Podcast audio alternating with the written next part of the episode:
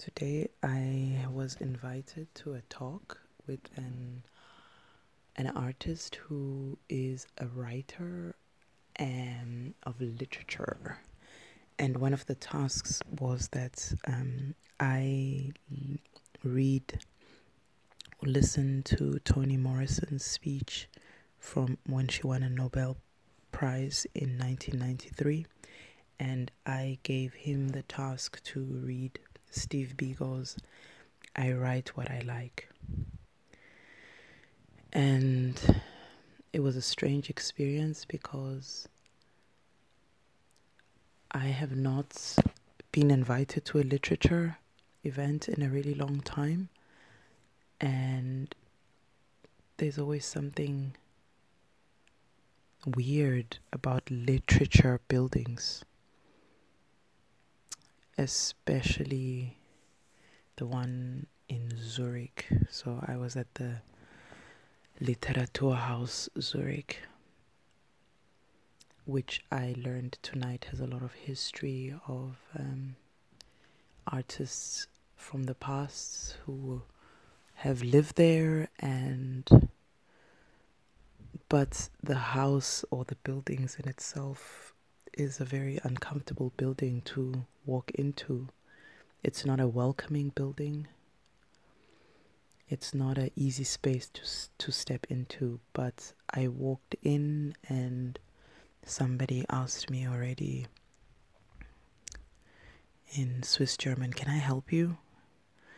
And I said, "No, um, I'm just looking around," and I had confidence that I don't usually have before of walking into spaces like this. I looked around and then she continued to ask who I was and she even asked if I'm not the artist that's participating tonight and I said no, I'm not.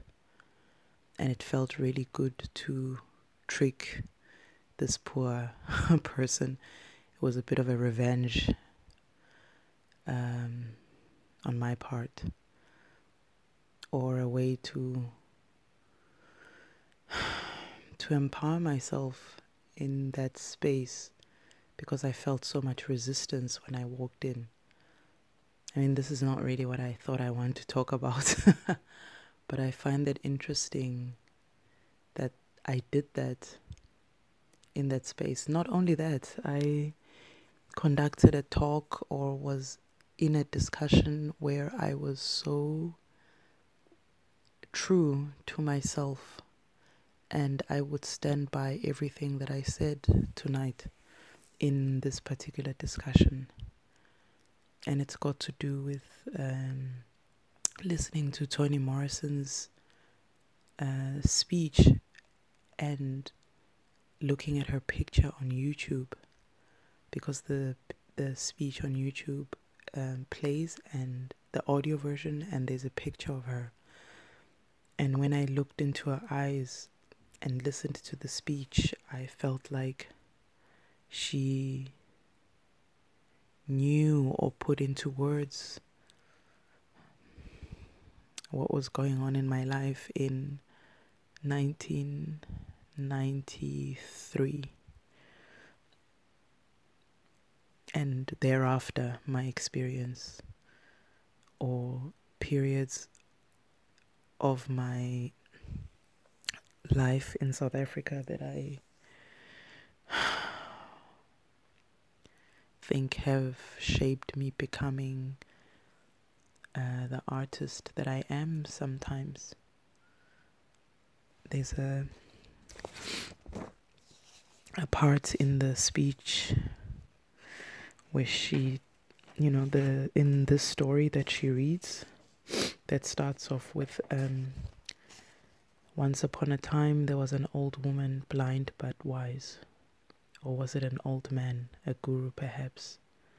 Or a griot soothing restless children? I've heard this story or one exactly like it in the lore of several cultures. Once upon a time there was an old woman, blind, wise. Well, that's how it starts anyway. Um, and so then these children bring her in the story bring this woman the blind woman a, supposedly a bird and they ask her is the bird dead or alive and the children are trying to trick her halfway through the story then um,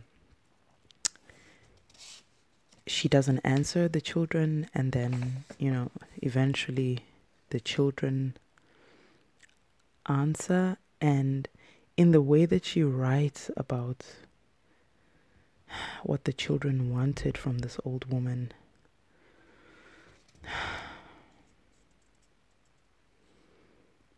So let's see where is it? Could so I think I'm thinking about when I was growing up in South Africa then I had this weight from the political situation in the 90s that I could not communicate that though I felt and owned as part of the time in South Africa. And when she says, uh, Could someone tell us what is life? What is death? No trick at all, no silliness, a straightforward question worthy of the attention of a wise one, an old one. And if the old wise one who have lived life and faced death cannot describe either, who can?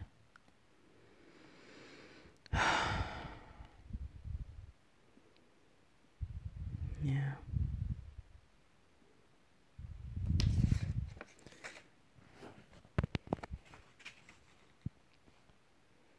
I think because of the speech today, I'm also wondering what it is that makes me wish that I had been given so much more guidance in life.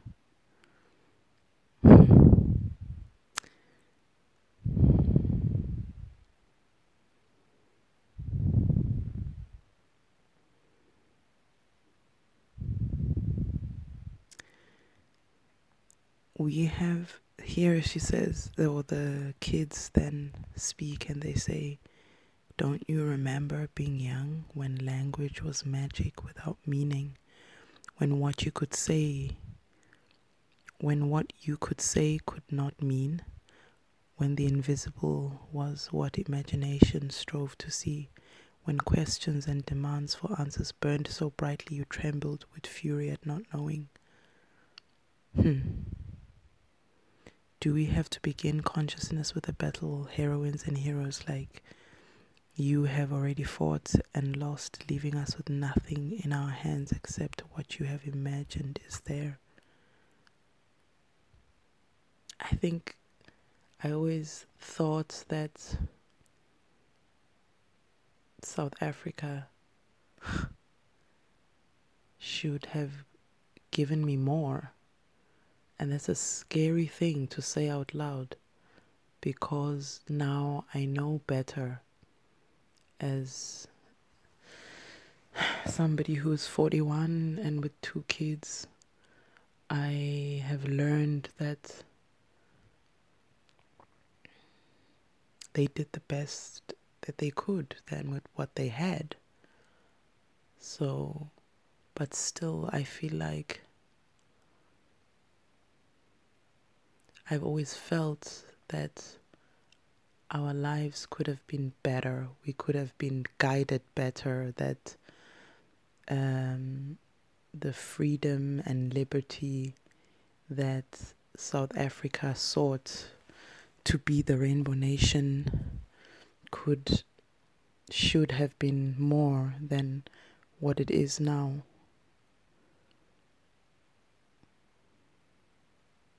It always felt empty and it always felt like it eluded me because I never fully caught the Liberty train, I never fully felt this freedom that I should have had growing up then.